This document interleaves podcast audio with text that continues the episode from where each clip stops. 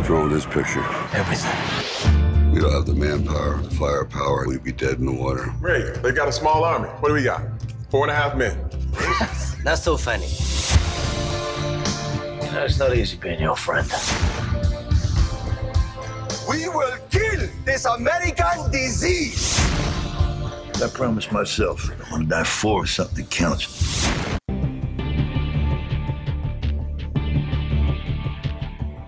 Welcome, everybody, to the Pantheon. I am Ray.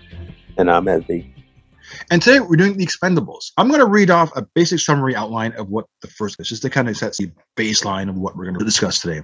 So it goes like this Mercenary leader Barney Ross, played by Sylvester Stallone, or Sly, and his loyal men take on what they think is a routine assignment, a covert operation to invade South American country of Bolivia and overthrow its dictator. But when they learn the job will be a suicide mission, they must choose redemption or the destruction of their brotherhood. This was uh, directed by Stallone. This is probably like the first time in I think in a very long time you have an all-star like heavy testosterone action figure like cast. You know, Terry Crews, Schwarzenegger, Mhm. um, Jet Li, Dolph Lundgren. You know, uh, Jason Statham. Like this is like your macho machismo like really heavy loaded cast. What were your thoughts?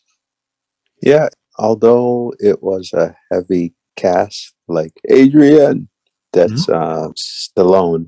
Mhm. Bad imitation of him by me. Thank you. But it, it, it was pretty good. A nice guy film. You know, I guess they want to kind of restart their um, acting career like that or something like that. You know, I thought that's why why they made that movie. It Mhm. wasn't bad. I like Stone Cold Steve Austin. He's the villain in this one. I love uh, Dolph Lundgren when he, they call him when he goes Frankenstein mode. Like he's kind of like it's kind of like a person who has a PTSD who kind of just like borderline loses his mind. Uh, Jet Li uh, is Yin Yang. He was really good. Uh, you know, holding his own. Yang? Yin Yang. You know, that's, Okay. that's his character's name. Uh, Oh, oh, okay. every guy had their moment in the sun. And I, I it was really you could tell stallone you know thought it through. You know this might be the most well thought out of the trilogy. Uh, there's going to be a fourth one apparently coming out very soon or it's probably in 2023 or 2024 you I, for, for people who are nostalgic this this was something for like the action heroes of this of the 80s something for the fanboy of that era can get to. Um, so it was thumbs up for me for sure. You know, it may not be great, but it was just like just fun, just mindless fun. Cool. Um, and for you, any thoughts, any final words before we go? Um, thought it was uh, not a bad movie. Mhm. You know, good guy film. Um, yeah, and and yeah, I think it was yeah, just a good good movie. Uh, this is part of our Wick Wednesdays. Uh, this one doesn't really associate with John Wick, but like them versus an army of people and relentlessly with weapons and guns. Uh, this is where the connection really falls through. And let's get into the email bag. Buford, mailbag song. Hit it!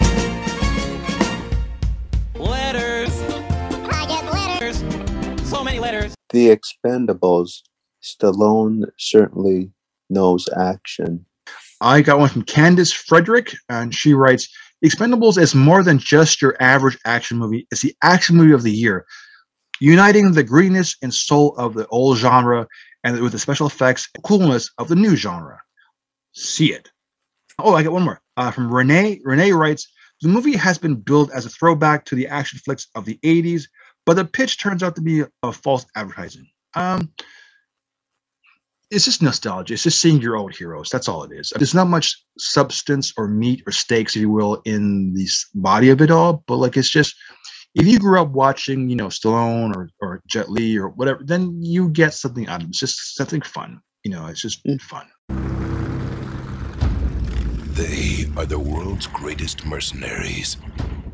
The only life they've ever known is war. The only loyalty they've ever had is to each other. And uh, Evie, how can they reach us? Email website is www.pantheonofm.com. Email is pantheonofm at gmail.com. Perfect. And on that note, I'm Ray. And I'm Evan. We'll talk to you later.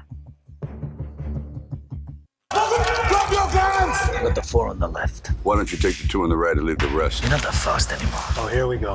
The only thing faster is Light. exactly. We'll see.